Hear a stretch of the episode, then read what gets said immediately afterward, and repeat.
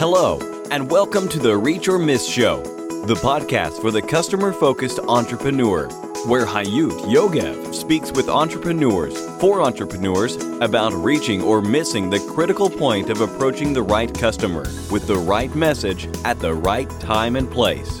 The point where business success starts. And here is your host, Hayut Yogev. Rich Omis, episode 122. Hey, Reachers! This is Hayut, and I'm thrilled to be here with you today. My guest today is a very special lady, and one of the most exciting and inspiring guests that I have interviewed to this show. However, she thinks she is not an entrepreneur. I think she is. And you will have to decide. Smita Nair Jain has indeed a very senior position in one of the largest US retailers. However, she also has hundreds of thousands of followers on social networks, and I think she is making a tremendous impact on our world.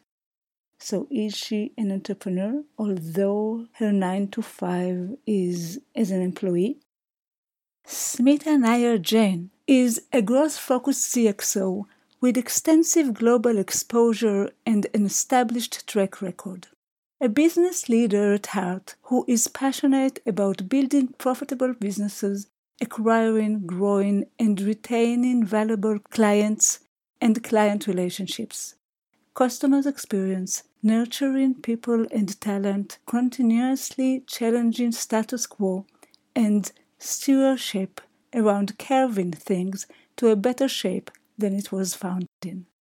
Recognized for leading and motivating multicultural teams of more than 4,500 colleagues across India, Australia, Asia, North America, UK, and continental Europe, comprising operating and technology staff, subject matter experts, and mature leaders with responsibilities around business development, delivery, and profitability. Smita is a globally recognized keynote speaker and futurist. Smita Nair Jain, I'm so excited to have you here today. Hi. Hi, Hayut. How are you today? I'm wonderful and you know, we had a little chat before we scheduled this interview, and I'm so excited about this interview. I just shared with my listeners what you've done until now. And I would like to ask you to share with us what are you doing and most passionate about today and where are you heading? Yeah, so my name is Smita Nair Jain. Um, you know, first of all, thank you so much, Hayut, for reaching out to me and giving me an opportunity on this platform. I've heard some of your other uh, interviews and they're fascinating and you know i feel completely flattered to be included on this platform where you have people like guy kawasaki actually speaking so i'm flattered as well that you are here so thank you so much well, I'm currently uh, the senior divisional vice president at the Sears Offshore Center in India. Uh, Sears, as you know, is a 141 year old uh, retail organization. So that's what I do. I'm based in a place called Hyderabad, which is towards the south of, uh, of India. So that's where I'm based. Now, here I'm not a spokesperson of Sears, so most of my observations that I will be sharing with you will be generic and will not be reflective of uh, my employment with Sears or of Sears as an organization.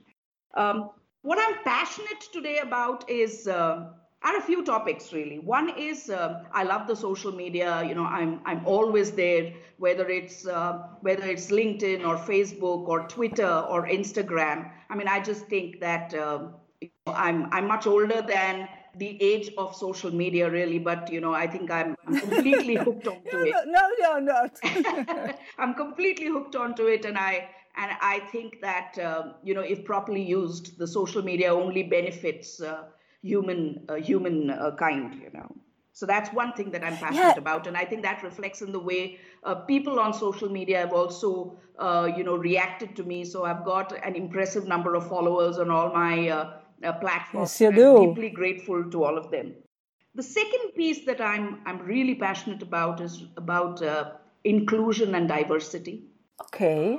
You know, I'm part of many uh, organizations in India like uh, Lean In, etc., who who uh, really are uh, working in areas on gender equality at the workplace. Um, you know, in fact, shortly next month, I'm also really it's not next month, it's this month. I'm I'm also going to the US to be part of one of the Lean In Group uh, meetings there. Uh, so inclusion and diversity, especially gender diversity, is something that I'm I'm really passionate about because I think that globally we have a long way to go to bring uh, equal pay for genders and equal representation of genders right up to board level, etc. We have a long way to go. Um, How do you find India in compared to the global situation?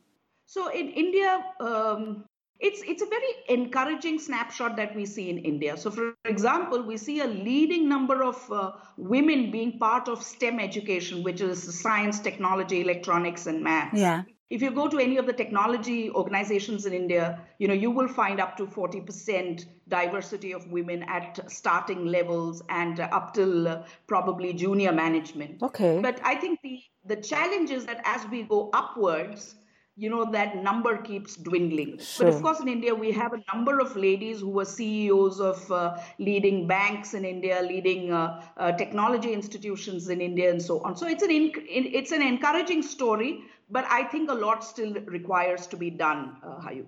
and uh, and the third uh, thing you're passionate about what is the third thing uh, the third thing is about mentoring so by mentoring, I mean I mentor a few high potential uh, middle management women who want to, who are seeking to grow to executive uh, levels of leadership. And I also mentor a few startups where I deal with these youngsters who are starting organizations in terms of helping them find funding as well as helping them find uh, you know their first batch of of customers. Mm. So um, so this is fabulous. It is. uh, I think it's all about dealing with the youth of today. Mm. And that's where I'm heading, where, uh, you know, I want greater engagement with the youth of today and with the startup world. So, you know, all my efforts are to, in, in moving towards that area in a very non-revenue generated way so i don't do it for business but i do it for passion it's so beautiful it's so beautiful and it, it is exactly what we talked about which i must share with my listeners that you asked to talk before and you said listen Hayut, i'm oh, only wrote it to me as well I am not an entrepreneur in terms that I have another work in a very well established organization. I don't have my own company. However, you are actually influencing so many people and you are so active in social media and uh, you know you have your TEDx and you have the things that you are writing and so you are an influencer and I totally see you as an entrepreneur although your 9 to 5 as uh, the way people are saying it although I'm sure it's more job is among another uh, very well established organization and I think it's a very important issue to talk about but this time with you, I want to talk about all those things that you are so passionate about and you are influencing others because that's what I saw and that's what I loved so much about looking and hearing and reading everything that you are doing. Thank you, Hayut. Your observations make me feel prouder of myself. So it's flattering me. Thank you very much, Hayut, for your kindness. With so many followers all over, if you still need my my words to feel proud of yourself. it's very cute. Um, is there any fourth thing you're passionate about, or we are with the social media, with the issue of influencing and gender, mainly on gender issues and the mentoring ladies on the one hand, and startups and entrepreneurs on the other, is there any fourth thing you're passionate about? Yes, I think I mentioned it, but I'll repeat it, and that is about engaging with the youth. So I do a lot of campus uh, speech circuits where I speak to students in leading uh, engineering and undergraduate and management institutes in India, and uh, you know try to motivate them and uh, and speak to them about the challenges of the workforce, of being part of the workforce, and so on. So I never spare an uh, opportunity to actually engage with the youth of today. But currently, it's only restricted to India because that's my sphere of influence at this point in time in a physical uh, sense.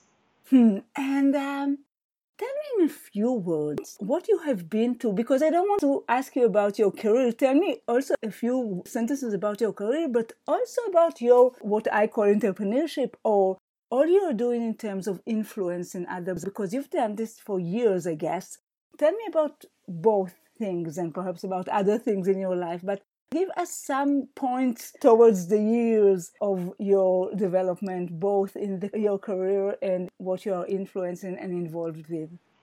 Sure. So, in terms of my career, uh, you know, I have about 25 years of work experience, which started uh, after I finished my uh, MBA from one of the Indian universities.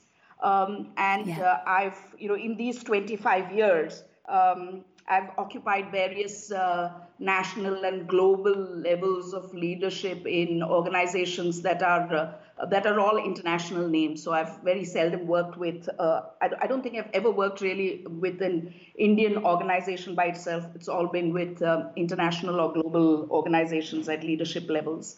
Um, and I think one of the pieces that really influenced me to, um, you know, work and give back to society and uh, you know deal with these youngsters and show them try to show them uh, you know paths for their future and so on is because of the encouragement that i got from my background which includes my parents my sibling uh, you know my teachers the leaders who i worked for. You know they've been fabulous and always supporting and always encouraging. They've been kind to a fault um, and you know have had the faith uh, in me to take big risks for their businesses. So, you know, nobody can really develop without a supporting infrastructure of people around them.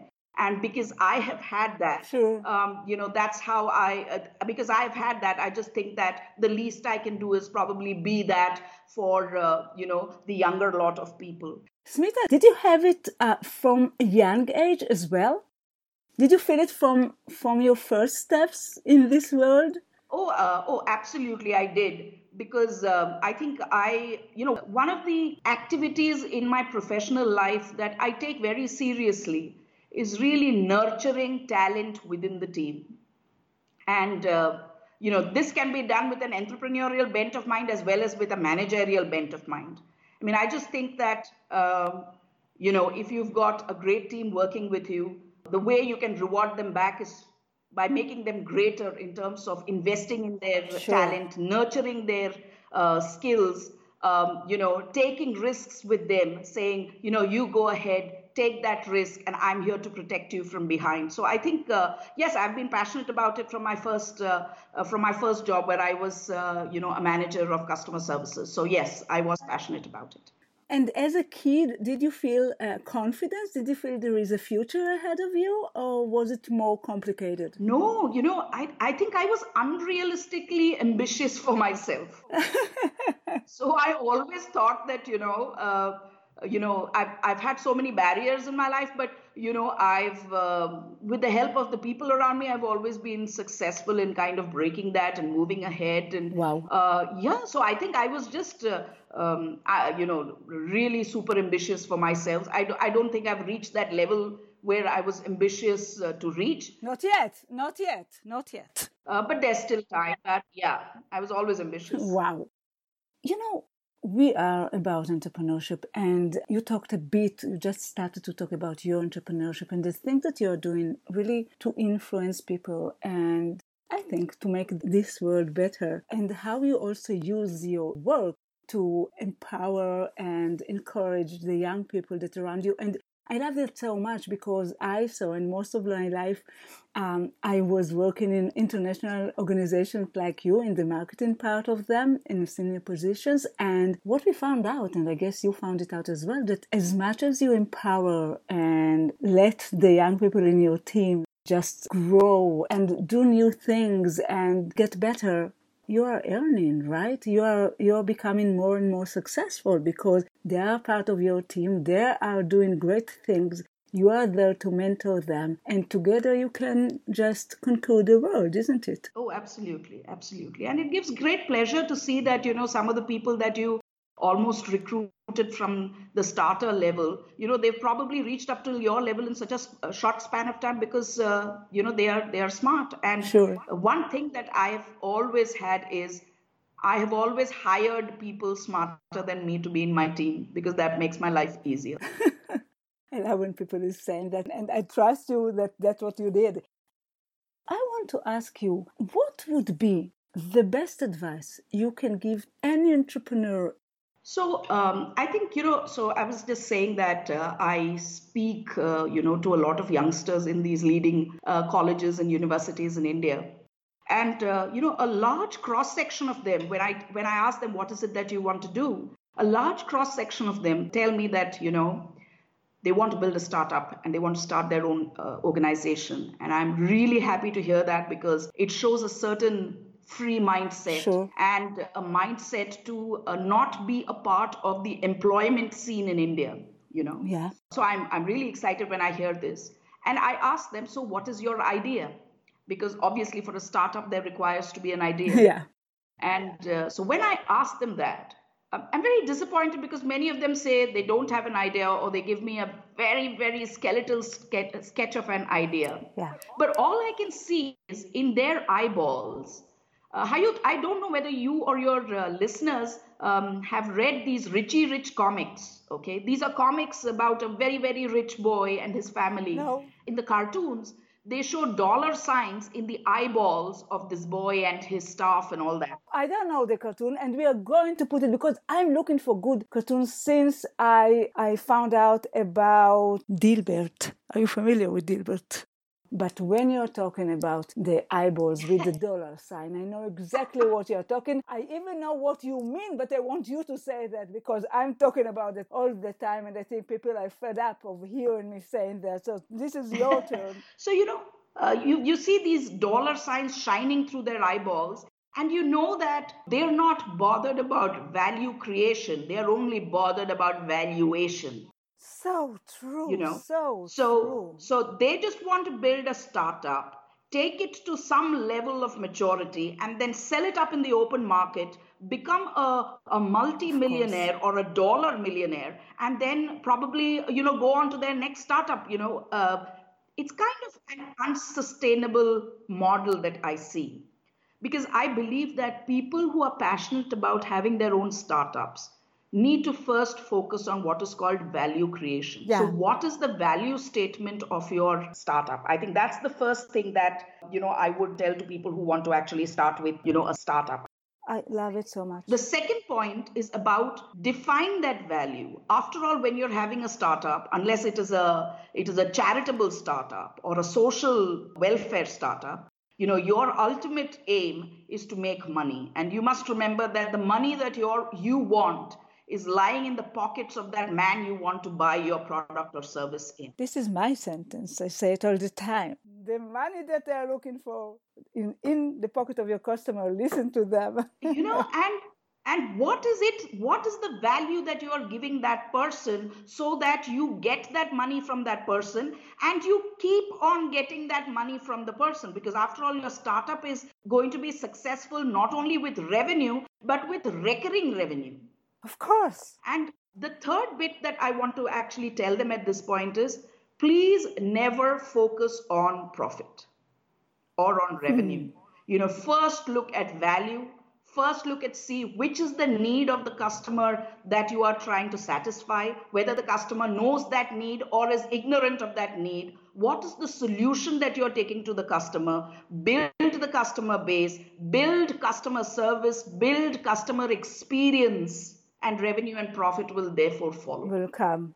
And my last point on this, Hayut, is that yeah. you know um, service will fail. Whatever your product or service is, by the nature of it, you know something will always go wrong. Hmm. The point is, if there is a service failure as a startup, you must always know how to recover that service failure.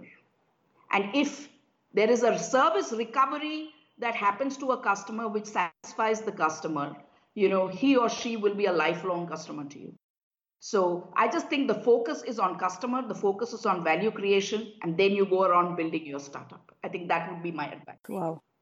I love that advice so much because actually, and I just want to uh, say together, you first talked about having an idea and have an idea of bringing more value to the world. And the second was on focusing on the customers that you are bringing this value to and build your startup around them and their needs. And the third one is take care of anything that goes wrong and even make better everything that might get better.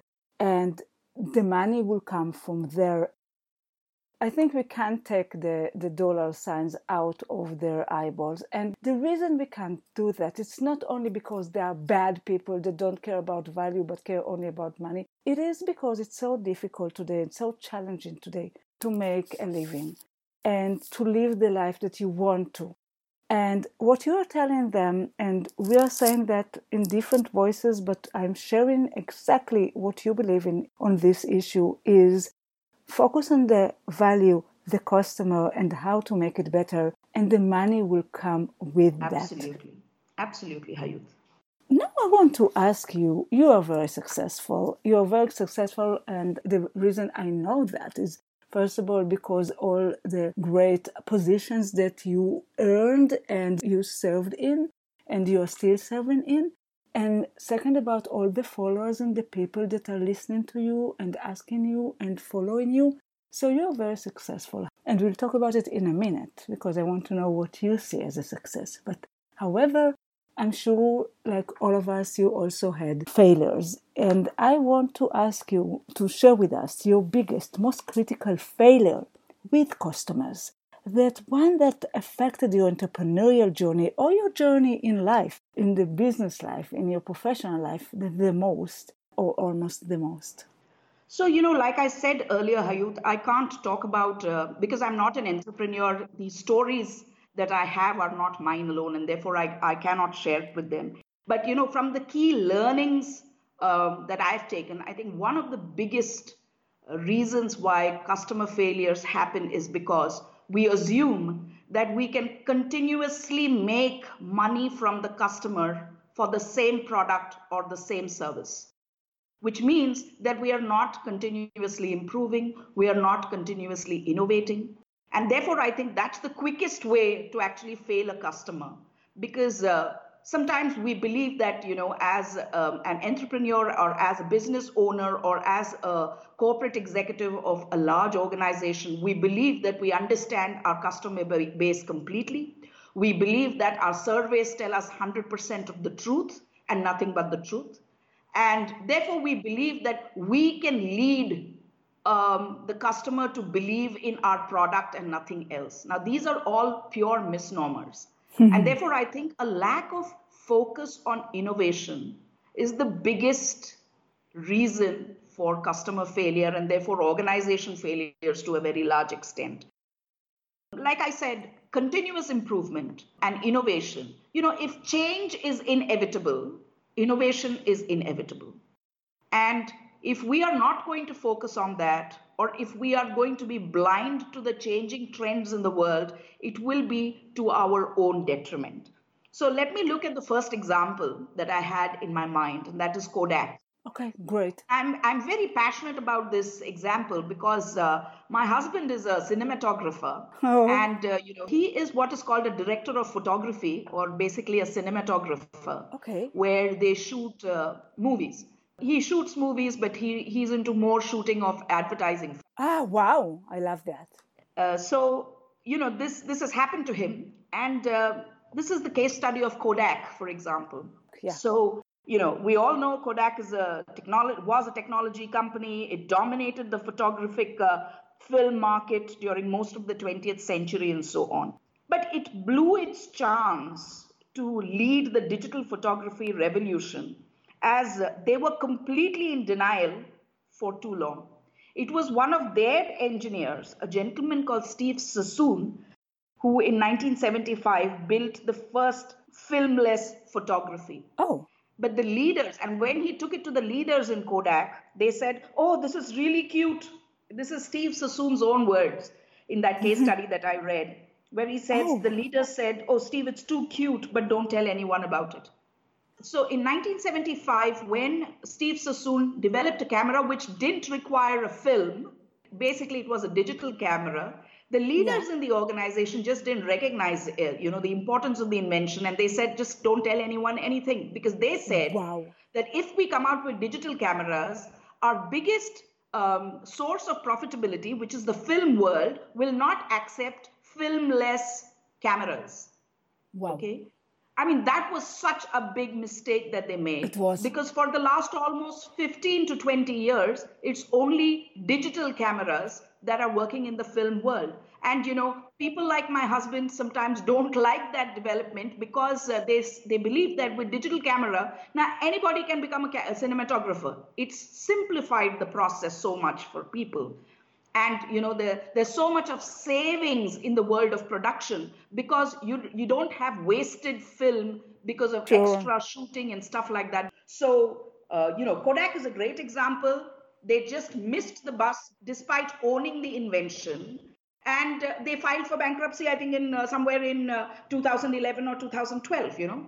And you know I, I think the startups should not think that oh we're too small and this cannot happen with us I think the way startups should look at is if this can happen to the Kodaks and the Nokias and the IBMs uh, and the blockbusters of the world, it can definitely happen to you. Definitely. The same thing happened with Nokia, for example. You know, they were the first in the world to build a cellular network. But they never recognized that with the, the start of the internet, they never recognized that data will become more important than voice. And they completely lost out, you know. You know, I was in Nokia. I was a marketing director, a VP of marketing in oh. Nokia in Israel and part of the international marketing group just before 2007, between 2004 and 2007. And it was so interesting to see because Nokia started to lose its market share on 2003. And they stopped everything and they made a huge research among 60,000 people around 21 countries one and a half hours interview with each. And they changed everything. And they brought the smartphones and they took ownership of being a smartphone.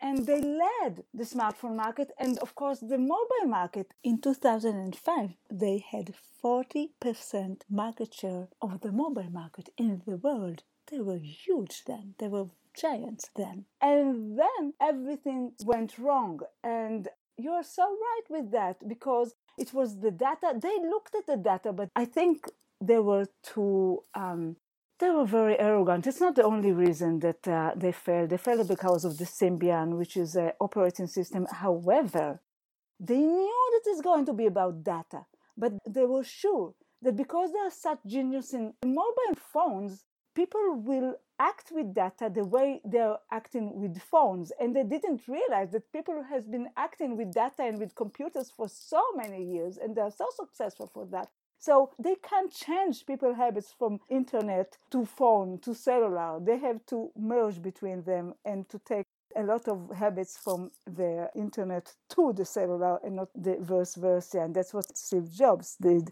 afterwards. So i i, I love this example so, you know, I just, just my last two bits on this point of, uh, you know, the failures. So when I look at my own stories of failures, I think it's, it's because we, we have chosen not to change either because we are frightened of that con- transformation or worse, we think that the customer does not require this. So the mistake that we make is making a decision for the customer because uh, you know customers always lap up what is more convenient, mm-hmm. less costly, and you know so on and so forth. The third bit is the reason for failure has been not being aware of what is happening in the world. When we are all too consumed with our own business, with our own organization, with the success of our own service and product, we are unaware of what competition is doing. We don't keep abreast of technological advances or market advances or customer demands. And, uh, you know, we are not ready for that change. And I think those were the reasons. I just cited these two, three examples, but largely these examples are very similar to my personal examples, sure. where because of a refusal to change, uh, you know, faced customer failures and organizational failures as well. I love it. And now I would like to ask you to share with us your biggest, and I wish it would be yours, but you can choose whatever you want, the biggest uh, story of the greatest, most significant success as a result of the right customer focus or something that you or somebody that you want to talk about did right about approaching their customers? Okay, so this is like um, a little bit of a mixed story, Hayut. It can be considered as a success, a success out of a failure or a failure out of success. Okay. It's even better than just a success story. right. So after this, then you should not ask me what was your biggest failure because it's a mixture of both. Okay. so um, I think, you know, all this while I was speaking about creating value for the business and let us not look at profitability and let us look at, uh, um, you know, building a customer base, building service, uh, service, uh, uh, you know, customer experience, and then revenue and profitability will follow and so on and so forth. But I think if we know the cost of customer acquisition and if we know the cost of other great words like customer retention yeah. and customer attrition, then we know that you know, retaining a customer is far, far more effective than attracting a new customer. But I think one of my, you know, success stories has been that when I was working for uh, this very, very large American organization, one of the things I realized because this was part of my portfolio sure. was that you know one of our relationships, one of our client relationship, it was an institutional client, so it was not personal consumers, but it was an institutional client, and uh, you know I somehow realized that on many factors um, this relationship was not working out for my organization. So things like um, on the parameter of regulatory compliance, this this organization was not doing too well, as in the client organization was not doing too well in terms of how the value creation that we had defined for them was going. Hmm. It had reached its peak, and we couldn't do anything much further for that. The, the client relationship was turning to be, it was still generating revenue, but it was not turning to be as profitable as it used to be, and so on. So, in this overall uh, search for value creation, I had this idea that maybe we should part ways with this client. Now, obviously, you know, all organizations are always chasing customers to make them to get them onboarded as a client for the organization. Sure. There are no stakeholders who are willing to listen to why we must plan the exit of a customer relationship. Hmm. But I think I went around and I create, collected all the evidence to show how this this relationship was now beginning to look non-value creative to the client organization as well as my own organization. Yeah. And you know, it required a lot of hard work in terms of getting all the stakeholders together within the organization, building a coalition of thought amongst all of them, and saying that, and, and allowing them to see from all sides of the picture that what I was saying was was right. And you know, seniors are not uh, you know open to the fact sure. that we can't do anything more for a particular client you know they, very few people realize that there is a plateauing effect for all relationships and you know unless there is a there is a new paradigm that you can define for them there's very little that can be done and it comes back to what you said about Kodak, exactly. Uh, yeah, absolutely. This process took about almost eight months wow. for me to take it from desk to desk of all our senior stakeholders and convince them about this. And finally, I got a nod from about 80% of the seniors who said that, you know, I think you're making sense. So, how are you going to go about it? But I think the real reason why I was acknowledged for this uh, customer separation was the way I dealt with it, in the sense that um, you know, we always have a project plan in terms of how we are going to onboard a client, but we never look at when we are going to offboard a client. but I had a complete project plan that was uh, that was defined with uh, you know responsibilities and accountabilities for all key players in that project plan. There was a detailed client communication plan that was part of that project plan, wherein we we had multiple levels of uh, discussions with the client because the client organization was also a very well known name a very large player in its own industry. We helped we helped the client in terms of identifying another supplier in our place. Wow. we also promised that till the last day of our servicing relationship we would be servicing them with equal amount of passion. And finally at the end of almost 19 months um, we ended that relationship. Wow. But it ended in a very, very positive note. Certainly, I think I protected the financial and reputational P&L of the organization. Wow. Uh, and we supported the client organization in such a way that it was the most noiseless, seamless exit of the time. So I just think that in that passion for value creation, sometimes you have to also end relationships. Wow. And uh, that is also value creating not only for your own organization but for the customer themselves. Mm. So I think this was one of my biggest success stories. All that I want to tell your listeners is that there are always two sides to the same coin. Wow, what a story! What a brave, encouraging, inspiring story because I thought in a minute you will tell us how you made the new revenue of other parts of this customer and you actually was brave enough to take the whole organization to let this customer off but make the profit the right way Correct. until it will happen and keep the name and the reputation of the company it is really a wonderful story perhaps one of the best stories of successes thank you for sharing that and now I want to ask you for a recommendation of the best or most effective technological or digital tool. However, I'm not interested in the last shiniest tool in the endless list that perhaps nobody will use. I want something that really works for you and helps you to succeed and can help other entrepreneurs as well.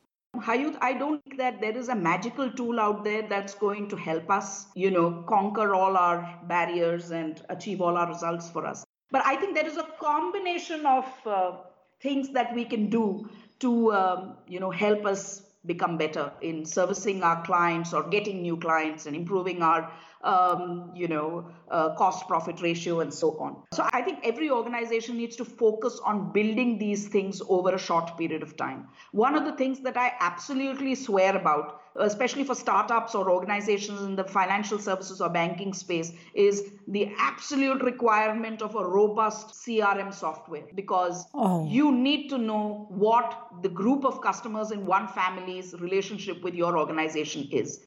Because you know there, there are many banks whose savings account does not speak to their credit card account for the same customer and so on and so forth. Because as hmm. far as the bank is concerned the credit card organization is different from their savings bank organization. That's all great for the organization but for me as a customer i'm frustrated. Sure. Similarly uh, my husband and i have an account with the same bank but the bank does not recognize our family relationship with the bank okay. So i mean these, these are all very sure. frustrating points and therefore i think a lot of banks and financial institutions are moving in the right direction. But I think even startups, which have a financial product or service, they should look at the family as a unit or the organization as a unit in whichever case is their client you know. Well if the family is the client then they should know the entire family relationship. If an organization is their client then they should know the entire organization's relationship with their organization. So I think a, a, robust CRM software is absolutely essential. I don't want to play out any any brands because every brand has its own no uh, successes, uh, has its own pros and cons. Sure. The second bit is I think you know websites. You know I've seen a lot of startups doing quite well. They've got the weakest websites um, where uh, it's either very slow or it's not very uh, user friendly. So, you know, these websites are really good where customers can be asked to answer their own questions or seek answers from others. Yeah. Um, the third is in terms of um, some level of uh, robotics or automation to ensure that uh, you know we use email as a way to improve customer service and uh, uh you know more quickly respond to uh, needs or help requests from customers um, communications. Now, a lot of people, because we are in the age of social media, we have abandoned traditional methods of actually reaching out to customers. I don't think that this is technologically driven, but I think that we need a technology, um, we, we need some kind of a platform to see which is the best way to deal with the customer. Sure. The use of the telephone still cannot be ruled out. Hmm. And sometimes some levels of some types of customers still prefer a personal touch we need our startups to use the, these kind of softwares that are available in the market that we need those softwares to actually identify um, you know what is the best way of actually dealing with customers. There are lots of other tools for things like data management and analytics. No i love that. I love that because my interviewee when i talked with reza goodwin who is from trinidad she's a fantastic lady. And she said my and she's very technological and everything. And she said that my best technological tool is the phone because of her specific field that she is dealing with. And I think, and, and Chris Brogan has said it most beautifully. He said, you should connect with your customers the way your customers want to be connected. And that's what you're saying. You should find how the customers want to be connected and what they use or they need, and then connect with them this way. Absolutely. Do you have another tool that you wanted to talk about? No, I a few minor ones. No, no particular tools, but you know, a lot of tools are available for data management and analytics because I think that sure. we we collect a lot of data, but we don't do anything with it. If we look at the stories behind those data data points, it will tell us a lot in terms of what we need to do. There is also marketing automation available, self-service optimization available. So these are various tools that are available in the market, and based on the financial power of the startup at any point in time, they should look at actually investing in, in some of them. Sure, and also, you know, I talked with Christopher Penn, Chris Penn. He's all about data analytics and big data. And when I asked him for his recommendation, he said, just use analytics, Google Analytics. Just look at what they are giving you because there are so many, especially startups, they are so anxious to take so many data and to find so many things, but nobody is looking at that. Absolutely. What does it say? So I love it so much. And now I would like to ask you, you know, there are so many factors that actually affect our success whether in you know in our career or in our influence in life or anywhere in that directions but i believe that each of us has one factor that really affected their success. And I want to ask you what is your one key success factor? What helped you to succeed? Um, I think it would be very unfair if I just say one factor. I think there are two main factors and one uh, smaller factor. Okay, so. Okay, go for that. I'm going to cheat here and give you three answers. go, go for that. You've done it the whole interview you go for that. You can continue doing that. It's it's really great. okay. So you know, I call it my two P A. Okay. You know, P the letter. So two P A. That's my you know success factors. Uh, one P is of course uh, the passion for value creation, hmm. which I cannot underestimate at any point in time. The second is the people with me. Hmm. This includes bosses, subordinates, peers, even my domestic help at home. You know, these are all people who have fueled, given me extra time, given me, you know, has been have been kind to a fault, supported me, humored me at times. I had a horrible idea to actually present. Hmm. So that's the second P, which is people who who have been with me. And the third, which is a lesser factor but equally important, is never be ashamed. So it's asking for help. Okay, I love that uh, I, I just think that you know many times we think that there are professional jealousies at peer levels. Yeah. But you know every time i have gone and i have disarmed myself in front of this very competitive peer of mine and i've said hey you know what? I'm having a problem and only you can help me solve this. It's very human you know people suddenly feel very proud that sure. you know they have their own skills and therefore they give everything to help you out because suddenly they realize that you're not playing an ego game with them. You've just completely accepted defeat, gone to them and said, I can't solve it. Can you help me solve this? How did you solve it in the past? Please tell me the solution, and I would be happy to just copy and paste it.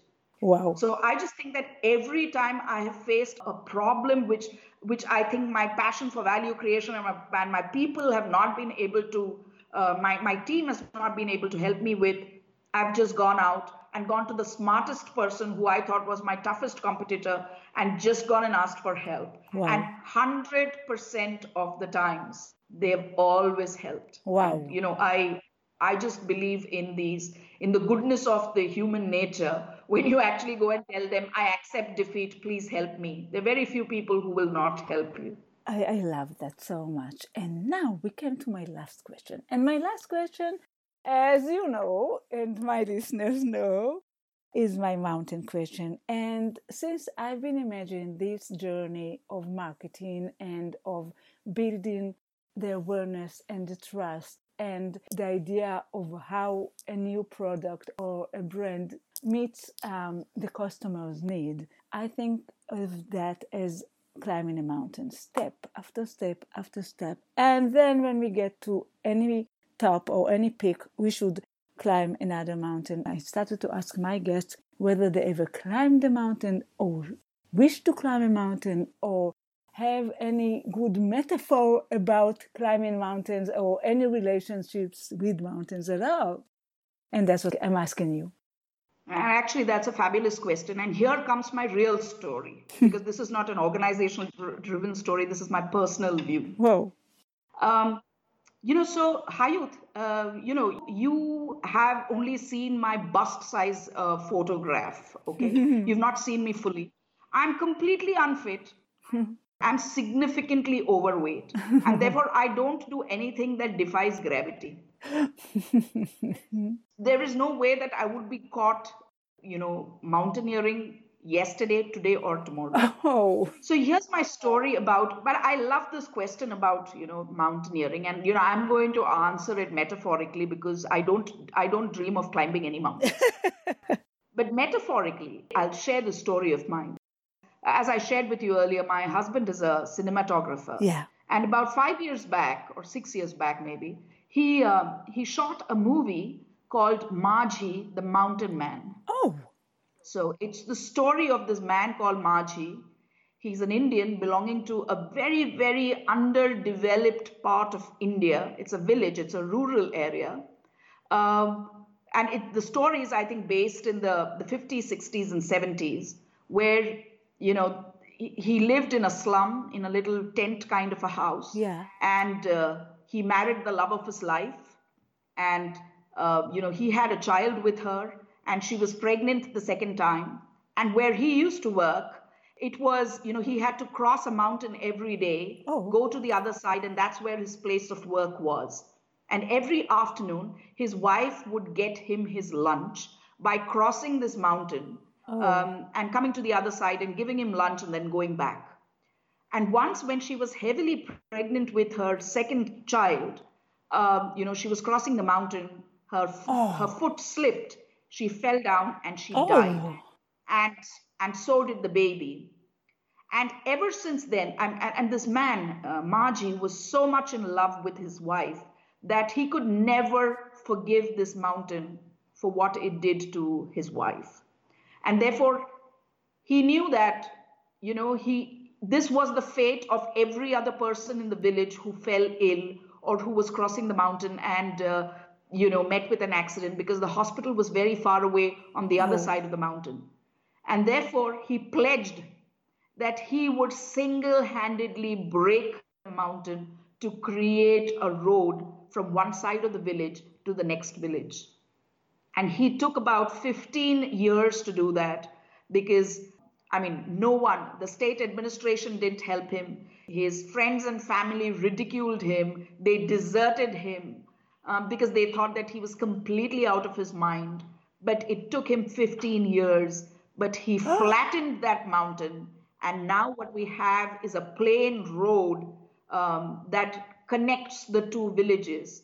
And therefore, the hospital has become nearer to the people, schools have become nearer to the people, offices and places of work have been become nearer to the people. They don't have to travel as much, they don't have to climb that mountain, and no more lives are really endangered to that extent. Oh. And every time I, I watched that movie, wow. And my husband was got uh, awarded for that movie because he his uh, cinematography was spectacular in that movie. Can we put a link to the movie in the show notes? Oh yes, oh yes. Wow. I, I I shall share with you the link uh, in the movie. It's available on YouTube. Wow, wow. Let's do that. What a story. And you know, every time I watch that movie, I just think that you know one must have the courage when one sees a barrier of that size.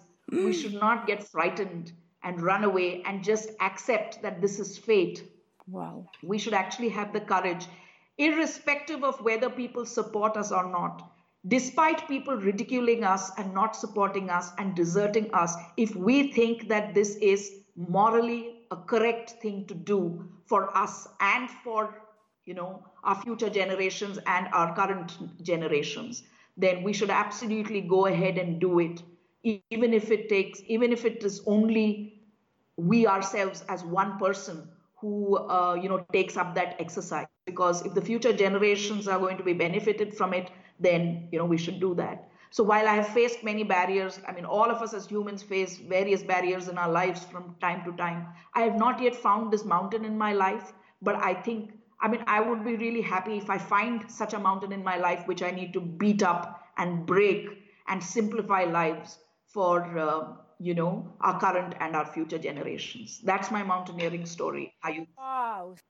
Smita, what a story. And I have this mountain and I'm going to call you and think together with you. How am I going to break this mountain? Because I've been trying to break it for a very long time. Fabulous. And I'm sure a lot of us do have a mountain like that. And I just want to ask you what is the best way to connect with you? Because I'm sure a lot of our listeners would like to follow you and listen to you and even to connect with you. What is the best way to be in touch with you? So I'm I'm always available on Instagram, Facebook, LinkedIn, Twitter, uh, WhatsApp. These are some of my favorite tools, and you know I shall share the details with you, Hayut, if you uh, you know would like to share that with your listeners. It's exactly the next sentence. Everything will be on our show notes. I, I can't find the words to say how much I enjoyed this conversation and how interesting and educating and inspiring this conversation has been to me. So I'm definitely sure that it has been to my listeners and to our listeners as well. Well, thank you so much, uh, Hayut. I think, first of all, it's a fabulous job on the questions that you have done because 100% of these questions are totally relevant um, and, you know, completely open ended, hmm. which means your interviewees can, you know, interpret it and answer it in the most beautiful way um, because they're all open-ended questions. Uh, and I, I, can't tell you how much I'm indebted to hmm. you that you gave me this opportunity. You reached me out. I didn't know about this particular platform. You you sought me out, and you know you kind of convinced me to do this. And uh, you know I'm happier and blessed that I have done it. so thank you so much. And um, I know that we will keep in touch, but I encourage every one of our listeners to listen to you and to follow you. And thank you and have a great day and take care, Smita. Thank you so much, Hayut. Uh, take care to you too. Have a great weekend. And, uh, you know, greetings to all the listeners. Thank you for your patient uh, listening here. And uh, I'll be very happy to engage with all of you all. Thank you very much. Thank you. Thank you so much. Bye bye, Smita. Thanks. Bye-bye. Bye. And for you, our listeners, until the next time, it all goes down to this. You either reach or miss. Keep reaching your goals and vision. Bye.